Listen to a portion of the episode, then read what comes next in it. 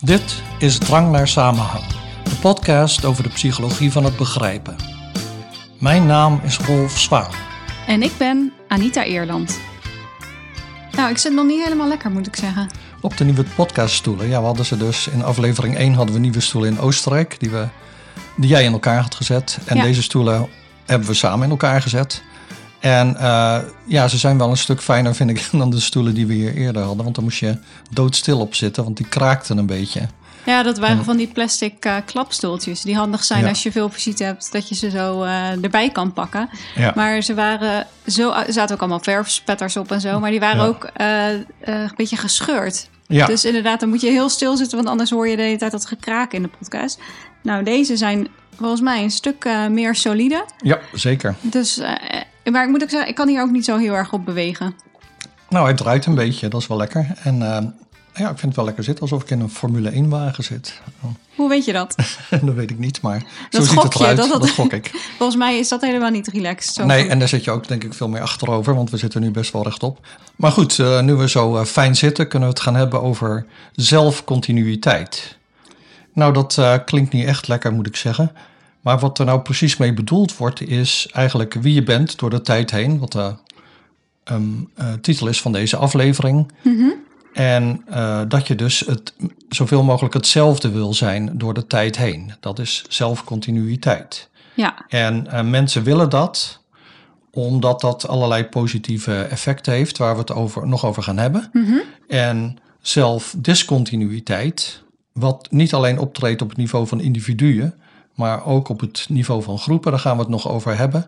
En dat kan ertoe leiden dat mensen op een partij zoals de PVV gaan stemmen. Maar dat komt dus in de tweede helft. Eerst gaan we het hebben over zelfcontinuïteit voor individuen. En dan moeten we eigenlijk terug naar William James, een van de vaders van de moderne psychologie. En die heeft wel een mooie metafoor, vind ik. Die zegt: eh, Het heden is als een zadel met een zekere breedte waarop je zit en va- van waaraf je in twee richtingen kunt kijken. Namelijk eh, in de tijd, naar het verleden en naar de toekomst. Dus dat zadel heeft een zekere breedte, dat is het heden. Hè. We ervaren het heden niet als een punt in de tijd, maar meer als een, laten we zeggen, een raam van een paar seconden. Een window van een paar seconden. En eh, dat is dus dat zadel. En van daaruit kunnen we omkijken naar het verleden en vooruitkijken naar de toekomst. Ik stel me daarbij een, eh, een cowboy voor die op zijn paard zit op een heuvel en dus omkijkt naar het verleden en vooruitkijkt naar de toekomst en het zadel is het heden. Nou, in dit artikel wat we gaan bespreken, eh, wat een van de eerste overzichtsartikelen is over zelfcontinuïteit, eh, maken de auteurs onderscheid eh, tussen drie componenten. Ze hebben het over de relatie tussen het heden en het verleden. Dus in het zadel zit een omkijken. Tussen eh, het heden en de toekomst. In het zadel zitten en vooruitkijken. En dan ook nog globaal. Dus verleden, heden, toekomst. De, de ruiter op het paard, zeg maar. En eh, die continuïteit, die willen wij bewaren. En dat doen we bijvoorbeeld door afstand te nemen van verwerpelijke dingen die we in het verleden hebben gedaan. Dan ja we, die passen niet meer bij hoe wij onszelf nu zien. ja, ja, dus daarmee creëer je een, een positiever beeld van jezelf. Ja, dat was toen ik nog een eh, puber was of weet ik veel wat. Eh, nu zou ik dat nooit meer doen. Dat soort dingen. Ja. En, Dus eh, als dingen niet goed passen bij hoe je jezelf nu ziet, ja, dan wil je daar afstand van nemen. En dat zorgt er dan voor dat je dus wel weer die continuïteit. ja. ja eigenlijk, eigenlijk verminder je dus even de continuïteit mm, van jezelf met het ver- verleden. Op dat punt door kritiek te leveren, maar daardoor voel je je beter over hoe je nu zelf bent. En mensen hebben ook eh, dat als ze dus naar de toekomst kijken, dat als je dus zegt van oké, ehm, je gaat bijvoorbeeld een tentamen doen en daarvoor ga je een 4 halen, versus je gaat een tentamen doen en daarvoor ga je een 8 halen, dan voelen mensen zich verder verwijderd van die 4 dan van die 8, want ze willen een positief zelfbeeld handhaven. Ja. En die zelfcontinuïteit, dat gevoel dat er een bepaalde eh, kern is die, ehm, die in jou zit en die in het verleden ook zo was, nu zo is en in de toekomst ook zo zal zijn. Dat gevoel, ehm, is belangrijk voor, of, of wordt geassocieerd met uh, verschillende uh, positieve zaken. Dus Mhm. als je je afvraagt waar is nu die zelfcontinuïteit eigenlijk goed voor? Nou, dat wordt ge, geassocieerd met een betere fysieke en mentale gezondheid, uh, betere prestaties bijvoorbeeld. Maar ook als jij, uh, als er sprake is van zelfcontinuïteit, dan kijk je ook positiever naar de mensen. Um, uh, uit jouw verleden en ook positiever naar de mensen met wie je in de toekomst Mhm. uh, wat te maken zou kunnen krijgen. Dus, en dit, dit is maar um, een kleine greep uit uh, alle positieve zaken die geassocieerd worden met zelfcontinuïteit. En nu zijn er natuurlijk ook situaties die ervoor zorgen, niet, niet die ervoor zorgen, maar die een bedreiging kunnen vormen voor die zelfcontinuïteit. Dus die, ja, die ervoor kunnen zorgen dat dat we, als we terugkijken naar het verleden, dat we merken dat we niet helemaal hetzelfde waren. Of mm -hmm. dat we denken dat we in de toekomst heel anders zullen zijn dan dat we nu zijn. En uh, dat, die bedreigingen, dat zijn eigenlijk altijd situaties uh, waarin er sprake is van verwarring, onzekerheid of negativiteit. Dus bijvoorbeeld als je heel weinig zelfvertrouwen hebt, of als er een heel negatief. Uh, um, ja, live event. Um, een gebeurtenis in je leven of zo? Ja, ja uh, zware leefomstandigheden, bijvoorbeeld werkeloosheid, dat soort dingen zorgen ervoor dat er kans op discontinuïteit, mm -hmm. dus het kwijtraken van die continuïteit, dat dat ja. groter wordt. Ja. En ja. als dat zo is, dus als er discontinuïteit is, dan zorgt dat voor een heel ongemakkelijk gevoel. Dat vinden we niet fijn. Je zei al, uh, als we in het verleden iets hebben gedaan waar we ons nu niet meer mee associëren, dan, uh, dan willen we daar afstand van nemen. Ja om, denk ik dan, dat ongemakkelijke gevoel een beetje kwijt te raken over wat we in het verleden ja, hebben gedaan. Klopt. En, en, en, en dat is dus inderdaad een, een, een oplossing om weer continuïteit te herstellen. Uh, en dat noemen ze dan autobiografisch redeneren. Dus je, je zegt dan van ja, ik was toen wel zo, maar dat kwam door de omstandigheden. Nu zou ik dat niet meer doen, want ik heb mijn lesje geleerd enzovoort. Dan heb je dat, zeg maar, geplaatst in het verleden, een plaats gegeven en dan heb je wel weer continuïteit, want die zit er dan in dat jij een lerend wezen bent. Dat leert van zijn fouten. Dat wordt dan deel van jou. Oh, dan verhaal. wordt dat de ja. rode draad. Ja. Dus dan kun je, Denk ja. ik, ja, dat, uh, dat zou kunnen. En een andere manier waarop je dus die discontinuïteit kunt oplossen is door uh, nostalgie, heimwee naar het verleden. Uh, dat vergroot de continuïteit tussen het heden en het verleden. He, dus dan kun je denken aan een voetbalclub waar je als kind al fan van was, of een band waar je als kind al fan van was en nu nog steeds bent. Dat soort dingen. Of uh, bepaalde snuisterijen die je toen had, of kinderboeken. Uh, het liedje Het Dorp van Wim Sonneveld is een, een, een soort nostalgisch lied van langs het tuinpad van mijn vader. En hoe het dan nu is en hoe het in het verleden was. Je probeert die, die band tussen heden en verleden te versterken. En nostalgie is daar een instrument voor. Nou ja, in ieder geval om dan. Uh, want de positieve. Ja, precies. Ja, ja. Maar zij gaan, die auteurs, dat is misschien wel goed om te benadrukken, gaan er eigenlijk vanuit dat het heden dan positief is. Want zij, hebben, zij zeggen steeds. Als het verleden positief is, of als je positief over de toekomst denkt, mm. dan is er continuïteit. Dus dat kan alleen maar zo zijn als je ervan uitgaat dat, ja. dat je in het heden ook positief bent. Dus dan zorgt nostalgie er inderdaad voor dat je met meer positieve gevoelens terugdenkt aan het verleden. En als je in het heden ook positief bent, dan daar, daar heb je continuïteit. Ja, en als je dus in het heden, zeg maar, negatief, in een negatieve situatie zit, dan um, die voortkomt uit het verleden, dan moet je daar dus een breuk mee maken. Dan is discontinuïteit dus even goed. En die zou je dan uiteindelijk weer op kunnen lossen door te zeggen: Ik heb mijn les geleerd. Ik, uh, ah, ik ja, ben, ja. Uh, weet ik veel, in een afkikprogramma gegaan. Ik ben niet meer verslaafd enzovoort. Maar het is wel een periode van mijn leven, maar die kan ik nu verklaren, zeg maar. Ja. Ja, dus, dus eigenlijk hebben wij allemaal het idee van willen we allemaal het idee hebben van ik ben nog dezelfde persoon als gisteren. Die gisteren naar bed ging. Hè, en nu ben ik wakker geworden en nu ben ik nog dezelfde persoon. Ik ben als het ware, de computer is weer opgestart en hij werkt weer precies hetzelfde. Als gisteren en eergisteren enzovoort. Dat is eigenlijk wel wat we willen als we op zich in een positieve situatie zitten. Ja, dat lijkt me wel, uh, wel fijn. En nou ja, hoe meten psychologen dan dat soort dingen? Nou ja, dan gebruiken ze vragenlijsten eh, met bijvoorbeeld vragen zoals: Ik ben altijd hetzelfde. Mijn leven is als een boek waarin elk hoofdstuk een ander verhaal is. Dus dat is dan, eh, als je daar ja op antwoordt, of een 8, ze hadden geloof ik een schaal met acht punten. Dus dan is een 8 betekent, je ziet alles als afzonderlijke hoofdstukken. Dus dat is dan meer discontinu dan wanneer je zegt van het is gewoon een, een verhaal dat doorloopt. Ja, ik had ook nog wel uh, twee andere taakjes. Dus niet echt vragenlijsten, maar uh, taken ge gezien die ook uh, gebruikt worden om mm -hmm. continuïteit of discontinuïteit te meten bij mensen. En die eerste taak vond ik wel grappig, want dat zijn dan steeds twee cirkels. Dus ja. als je kijkt naar de continuïteit tussen het verleden en het heden bijvoorbeeld, dan heb je dus de cirkel van het verleden en de cirkel van het heden. Ja. En dan zie je verschillende plaatjes waarop die cirkels steeds iets meer uh, overlappen. Mm -hmm. En dan uh, moet de proefpersoon dus aangeven welke cirkel uh, past bij hoe zij oh, zichzelf ja. zien. Ja. En ja, dan kun je dus Een zeggen... beetje Venn-diagrammen, zeg maar. die overlappen. Ja, gewoon twee Ja, cirkels die dan uh, steeds verder uh, over elkaar heen schuiven. En uh, een andere taak was dat mensen tien positieve en tien negatieve bijvoeglijke naamwoorden.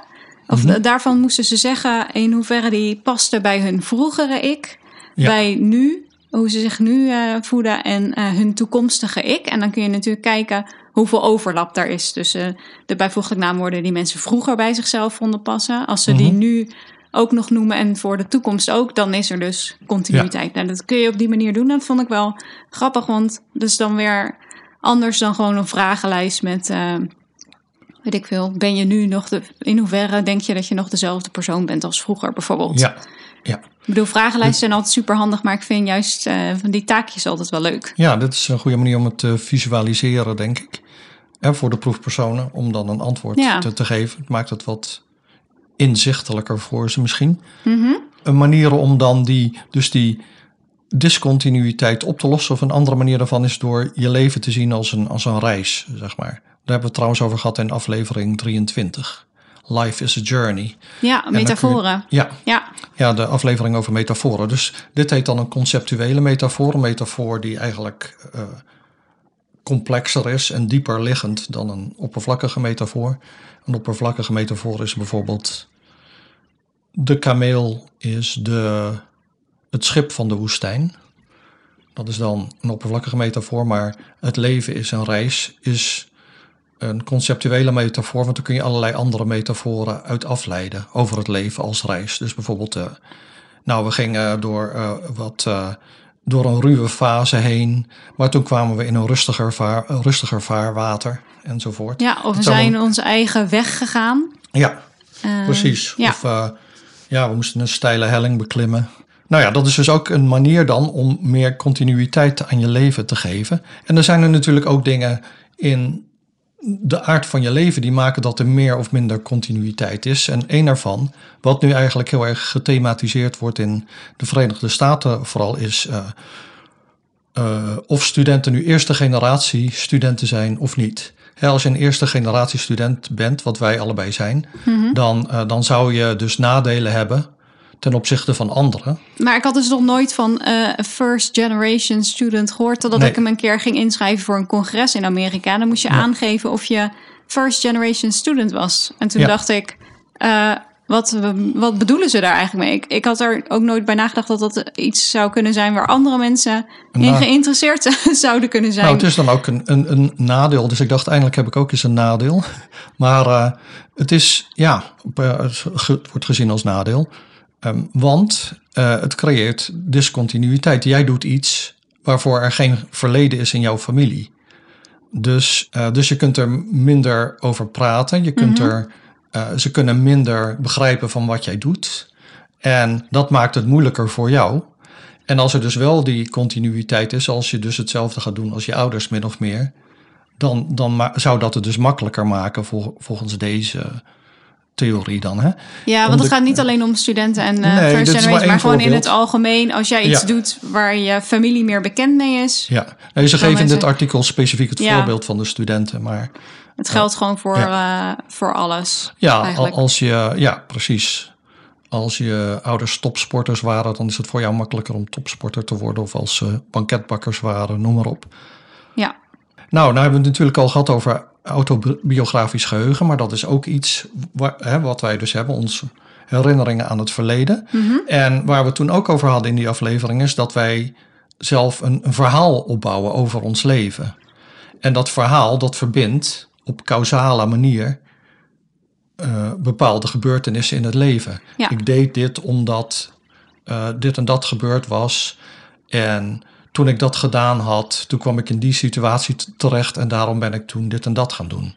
Dus zoiets als, eh, ik had een vakantiebaan, eh, maar die vond ik niet leuk, want ik had ruzie met iemand. Dus ben ik gestopt met die baan. Maar toen heb ik ergens anders gesolliciteerd en vond ik ineens een veel leukere vakantiebaan. Zoiets. Dat is een spannend verhaal. Ja, ik bedenk het ter plaatse. Dat... Sorry. Nee, maar het, eh, het illustreert eh, het punt dat je wil maken. Dat is toch? een beetje Dus- het gevaar van improviseren, inderdaad. Ja. Misschien had ik eerst een verhaal moeten schrijven. En, eh, Nee, dat is Oh. prima. ja, maar in ieder geval dus dat, dat idee. En dan, dan en die voorwerpen waar ik het al eerder over had, hè, snuisterijen of weet ik wat, je voetbalplaatjes van toen je kind was of je, je favoriete beertje of zoiets, die, eh, die, die geven dan zo'n gevoel van continuïteit. Die, hè, dat is dan je bezit, zeg maar. En eh, dat helpt dan om dat verhaal te, te bouwen, zeg maar. En hoe meer positieve herinneringen je dan hebt aan het verleden, hoe groter de kans is dat je dus die continuïteit hebt tussen het heden en het verleden. Dus op het paard zitten en omkijken, zeg maar. En dat hangt dus ook samen met nostalgie, waar we het nog over gaan hebben, in groter detail. Maar nu ook al even, want eh, nostalgie is dan ook positief. Dus bijvoorbeeld, eh, nou, we zijn levenlang, levenslange Feyenoord-fans. Om maar weer eens wat te noemen. Ja, dat zeggen we wel, maar Feyenoord speelt op dit moment en wij zitten de podcast op te nemen. Ja, maar maar goed, tegen Volendam. Dus Ja. ik, eh, dat eh, gaat denk ik niet heel spannend worden. nee. En dan heb je ook nog natuurlijk nostalgie meer van... Ja, er zijn meer mensen zoals eh, wij die fan zijn van die club... of die zoals jij Barbies hebben gespaard of zo. Nou, ik, heb, ik had er maar één, volgens oké. mij. Laagje, moest je even terugpakken. Eh, Oké, dus eh, eh, nou ja, anyway. Het idee van, dat zijn allemaal manieren om dus de continuïteit in je leven te verhogen. In jouw levenservaring. Ja, en we hebben, al we hebben al kort gezegd waarom het nou zo belangrijk of zo fijn is om eh, die continuïteit te hebben. En ik wou daar nog heel kort iets aan toevoegen. Ja. Omdat discontinuïteit ook vaak gezien wordt als een teken van mentale problemen. Dus uit onderzoek is gebleken dat discontinuïteit in je leven, dat dat geassocieerd wordt met eh, bijvoorbeeld schizofrenie en ook met bipolaire stoornissen. Oh ja, ja.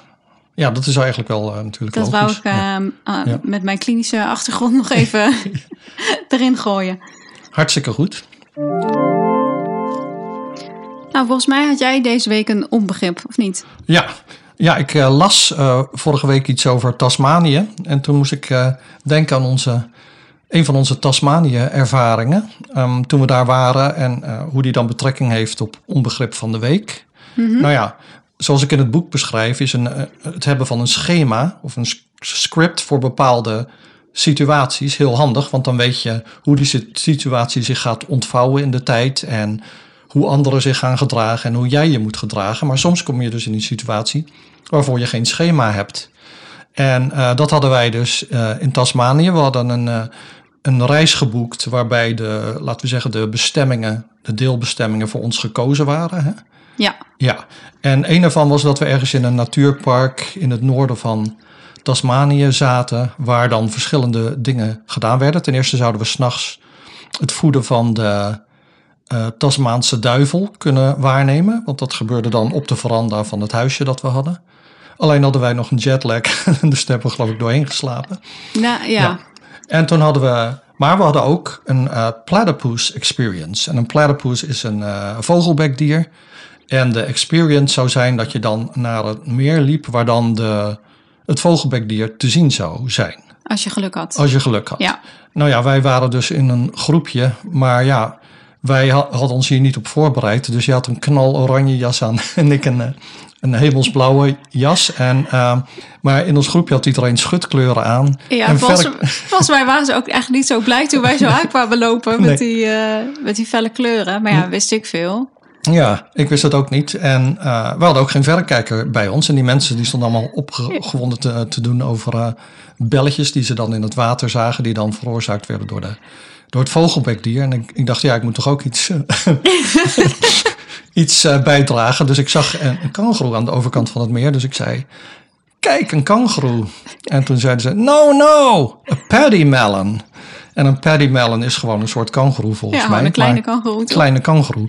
Maar goed, eh, dat was dus onze bijdrage. Dus wij wisten totaal niet, we hadden ons daar niet op voorbereid. We wisten niet wat we moesten doen. We hadden de verkeerde kleren aan, niet de juiste instrumenten bij ons. En ik gedroeg me ook niet helemaal op de juiste wijze door eh, te wijzen op iets wat voor hun volkomen ehm, normaal was, zeg maar.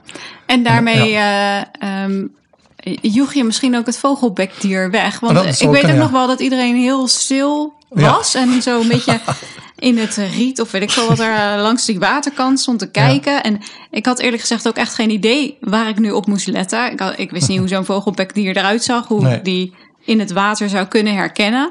En dan die mensen waren allemaal super opgewonden over... eh, ja, belletjes, die ik dan natuurlijk alweer had gemist. ja. Dus het voelde echt een beetje. Ja, ik voelde me daar niet echt zo op mijn plaats. Nee, ik ook niet. En ja, omdat ik dan toch dacht, ik moet wat bijdragen, was ik dus op iets anders gaan letten dan op die belletjes. En dan zag ik die kangoeroe, maar dat eh, sloeg niet zo aan. En eh, ja, nou ja, dat is dus een voorbeeld van, van zo'n situatie. En ik moet ook denken aan ehm, het eerste concert waar ik ooit heen ging. Toen was ik 15 met vrienden naar, naar Genesis. En ehm, dat was nog in de tijd dat Phil Collins lang haar en een, ba- een baard had. En het con- concert was nog niet begonnen, maar een vriend en ik dachten dan de hele tijd dat we Phil Collins zagen. Wat op het En podium. Op het podium zeiden, ja. hé, hey, daar is Phil, daar is Phil. en dat was dan natuurlijk een roadie die een microfoon recht zette of zo, of de hi-hat van de drums. En elke keer deden wij dat weer. En eh, een andere vriend herinnert ons er nog jaren, eh, elk jaar aan dat we, laten we zeggen, dat hij zich voor ons schaamde, omdat wij zo... Maar dan kennen we ook het script niet. Eh, dat een artiest pas opkomt als alle lichten uit zijn geweest en dan weer aankomen. En dat je daarvoor allerlei lui hebt die dus op het podium bezig zijn. Nou ja, en Maar- als je pech hebt, eh, een voorprogramma van een half uur of Ja. zo. Dat je Ja. denkt, nu gaat het beginnen. Nee, dan heb Ja. je eerst nog een voorprogramma waar je doorheen moet. Ja, maar dat is dus ook weer waar je dan dus niet het script kent en verkeerd reageert. Nou, Ja. Onbegrip van de week. Ja, we hebben dus over zelfcontinuïteit, hoe je jezelf ziet door de tijd heen. En eh, als een soort iemand die zich misschien wel ontwikkelt, maar toch vrij constant is. En nu is er ook zoiets als collectieve continuïteit of collectieve discontinuïteit. En co- collectieve discontinuïteit eh, ontstaat bijvoorbeeld als mensen zich minder op hun gemak voelen in hun eigen land. Dat ze zeggen van het is niet meer zoals het vroeger was. We moeten ons verleden beschermen. We moeten teruggaan naar de tijd dat we onder ons waren. ja, dat is wel een beetje eh, de geluiden die je eh, veel hoort. Ja, ja. dus dat is een, eh, eigenlijk een voorbeeld van collectieve nostalgie, waar dan een artikel over gaat waar, waarin verwezen werd naar het eerdere artikel wat we eh, bespraken. En dus collectieve nostalgie, dat, dat is wanneer een groep mensen nostalgisch is over een echt of ingebeeld verleden van een groep. En daar maken dus populistische extreemrechtse partijen, zoals eh, bijvoorbeeld eh, in Nederland de PVV en in Frankrijk de Rassemblement National. Vroeger heette dat het Front National. Heb ik geleerd, wist ik niet dat die naam veranderd was. Maar goed, die, die zitten dus in het parlement en die hebben het altijd over dat soort eh, dingen. Hè. Die, die hebben moeite met eh eh etnisch-culturele diversiteit die aan het ontstaan is. En die willen terug naar een tijd die zij mooier vonden. Eh, ik zag dat gisteren bijvoorbeeld, zoals ik geloof ik vorige week zei, vind ik het leuk om discussies te volgen op in Op nieuwsberichten. op nieuwsberichten. toch? ja. omdat dat die zo heel snel uit de hand lopen. En ik wil daar nog een keer iets mee doen. Maar gisteren ging het over de wolf. Iemand dat dan was door een wolf achtervolgd op de fiets. Die, achterop, die achterom zat. Ik moest daar aan denken toen je het had over dat Ja, ja, zadel. van dat je Ja. erop zit en achterom kijkt naar je verleden. Maar deze Maar- fietser keek dus eh, naar de wolf. Ja, maar dan krijg je dat, dat on- onmiddellijk wordt het al in het eh, kader getrokken van de, het verleden, de nostalgie en nu. Hè? Dus je zou kunnen zeggen, vroeger was de wolf hier, dus dat is nostalgisch. Maar nee, de mensen die dus nostalgisch zijn, die vinden dat de wolf hier niet hoort. En de mensen die pro-wolf zijn, dat zijn de mensen die anti-boer zijn enzovoort. Hè? Dus er wordt onmiddellijk worden er twee kampen gecreëerd. En dus dan is nostalgie is dan van de tijd dat je nog veilig over de Veluwe kon wandelen zonder dat je bang te zijn, te zijn voor een wolf. En dan zeggen natuurlijk andere mensen weer eh, dat die, eh, die lui een eh, roodkapje complex hebben. En zo gaat, het dan, eh, zo gaat het dan verder. Maar dus in ieder geval dat idee, dat zie je overal terug in de media. Van eh, mensen die terugverlangen naar een bepaald verleden. Waarin zij dachten dat alles eh, beter was. En dus die groeiende diversiteit, die baart dan sommige mensen zorgen. En dat creëert dus een col- eh, collectief gevoel van discontinuïteit. Het was vroeger anders en beter. En we moeten terug naar die goede oude tijden. Want daardoor kunnen we de collectieve continuïteit behouden of herstellen. Ja, ja, dus die verandering, eh, die zorgt dan voor discontinuïteit. Ja, en, en dat levert dan dezelfde eh, ongemakkelijke gevoelens op eh, als bij individuen, waarbij er sprake is van discontinuïteit. Ja, ja, precies. Dus je trekt nu het individuele op het collectieve vlak. En dan, eh, dan is dus het idee van, ga je dezelfde dingen zien? Dat dus discontinuïteit als ehm, onprettig wordt ervaren. En dat Ja. dus een oplossing daarvoor dan is nostalgie. Ja, En uit sociologisch onderzoek blijkt al dat in de meeste westerse landen eh, verlangt meer dan 50% van de bevolking terug naar de tijd van hoe hun land in het verleden was. Dus de cowboy die omkijkt, maar in dit geval dus een hele passie van cowboys. Die, eh, ja en dan verlangen ze allemaal terug naar de tijd waarin zij zelf eh, kind waren of zo. Dus zoals zij het land eh, kennen. ja, ik Of, eh, herinner me ook wel in die discussies over vuurwerk. Er wordt er gezegd, ja, dat is onze traditie. Ja, Maar nee. ik geloof dat het eigenlijk pas sinds de jaren 50 of zoiets zo is. Ja, klopt. Het is niet dat het teruggaat tot Johan van Oldenbarneveld of zoiets. Dat die al vuurwerk hadden met oud en nieuw. Ja. Of de gebroeders de Wit of zo. Waarmee het ook bijzonder slecht is afgelopen. Eh, Maar dat had niks met vuurwerk te maken. Nee, nee. Nee. Maar dan heb je dus. ehm, nou ja, dan heb je dus dat idee. Dat mechanisme van discontinuïteit is onprettig. Voor individuen, maar ook voor groepen. En dat willen we eh, oplossen. En een, dat kan dus door bijvoorbeeld nostalgie Ja. op te roepen, maar ook door de in-group, hè, dus eh, de, de, de autochtonen, zo tussen aanhalingstekens, te beschermen en dus de immigranten af te wijzen. En dat hebben dus eh, deze onderzoekers onder leiding van een collega van de Universiteit Utrecht onderzocht. En daar hebben ze bepaalde stellingen voor gebruikt. Ja, ze hebben eh, gekeken of mensen een collectieve verandering zien van Nederland. Dus dat is om die collectieve discontinuïteit of continuïteit te meten. Eh, en dat waren stellingen waar mensen dan dus mee eens of oneens konden zijn. Bijvoorbeeld, de Nederlandse identiteit is niet meer wat het vroeger was. Of de Nederlandse cultuur heeft in de loop van de geschiedenis veel veranderingen ondergaan. Nou ja, daarmee kun je dus een eventuele verandering, eh, of ja, kun je daarmee vaststellen. Of in ieder geval zoals mensen dat zelf zien. Eh, want dat is natuurlijk allemaal subjectief. De onderzoekers waren ook geïnteresseerd in de collectieve nostalgie. Hè, omdat dat mogelijk een manier is om die discontinuïteit eh, op te heffen. Dus mensen moesten dan aangeven als ze aan hun land dachten. Dus in dit geval dan Nederland. Eh, hoe nostalgisch ze waren over hoe Nederlanders vroeger waren. Wat dat dan ook eh, betekent. Uh, hoe nostalgisch ze waren over de waarden die Nederlanders in het verleden hadden. Over de goede oude tijd van, van Nederlanders. Nou ja, allemaal. Je voelt, tenminste, ja, dat voelt inderdaad als vragen naar nostalgie. Ja. En vervolgens wilden ze weten, dat ging dan over de zogenaamde in-group bescherming. Dus hoe je de, de oorspronkelijke Nederlanders of de Nederlandse identiteit het beste kon beschermen.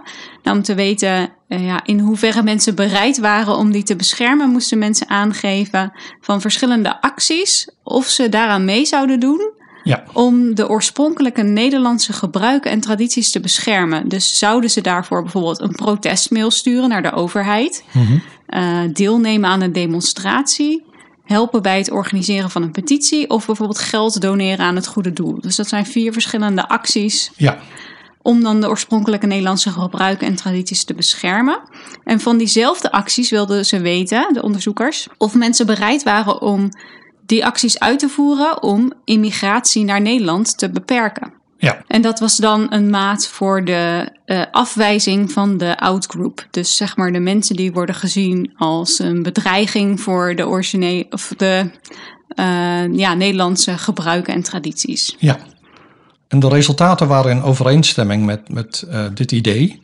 Dus mensen bijvoorbeeld die een hogere discontinuïteit ervoeren, meer discontinuïteit, die lieten op een later tijdstip zien dat ze meer nostalgisch waren. En mensen die meer nostalgie ervoeren, die eh, lieten zien dat ze meer bereid waren om eh, protestbrieven te schrijven of eh, te doneren. En dus om op die manier de nationale in-group, zeg maar, te beschermen. Dus als dat, hè, dat moet dan nog nader onderzocht worden en zo, maar dan zie je wel een mechanisme waardoor partijen zoals de PVV en ook de Forum voor, het Forum voor Democratie eh, hun stemmen proberen te krijgen door, zich te, door te appelleren aan dat gevoel van nostalgie. Ja, En- dus er vinden veranderingen plaats. Dat zorgt voor discontinuïteit. Ja, En om dat op te heffen zou je dan eh, ehm, ja, terug willen gaan naar het verleden. Hè? Dus dan moet je die nostalgie mhm, aanspreken. En als je dat dus als partij goed doet, dan zijn de mensen die die verandering zien als een probleem vanwege discontinuïteit. ja, Die, ja, die spreek je daarmee heel erg aan. Die Ja. speel je daarmee in de kaart. ja. Dus als jij dan een voorstander bent van een open en inc- inclusieve maatschappij, dan, dan zou je dus juist heimwee naar tolerantie bijvoorbeeld moeten benadrukken. Ja, Vroeger waren we toleranter, wat ook wel zo ja is. dus eigenlijk, eigenlijk zeg je daarmee dat andere partijen, niet alleen de PVV en het Forum voor Democratie, ook nostalgie kunnen gebruiken om Ja. hun kiezers meer aan te spreken.